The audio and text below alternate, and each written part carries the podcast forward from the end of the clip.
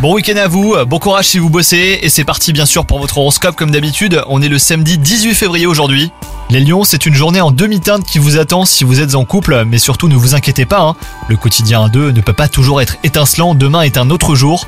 Quant à vous les célibataires, si votre fierté vous procure un certain charisme, et ben cette fois elle sera plutôt un obstacle empêchant une personne de venir vers vous.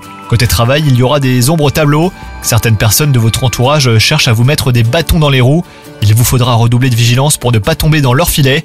Un conseil des lions, concentrez-vous sur vos travaux sans vous laisser distraire. Et côté santé, vous devriez ressentir un besoin de bien-être.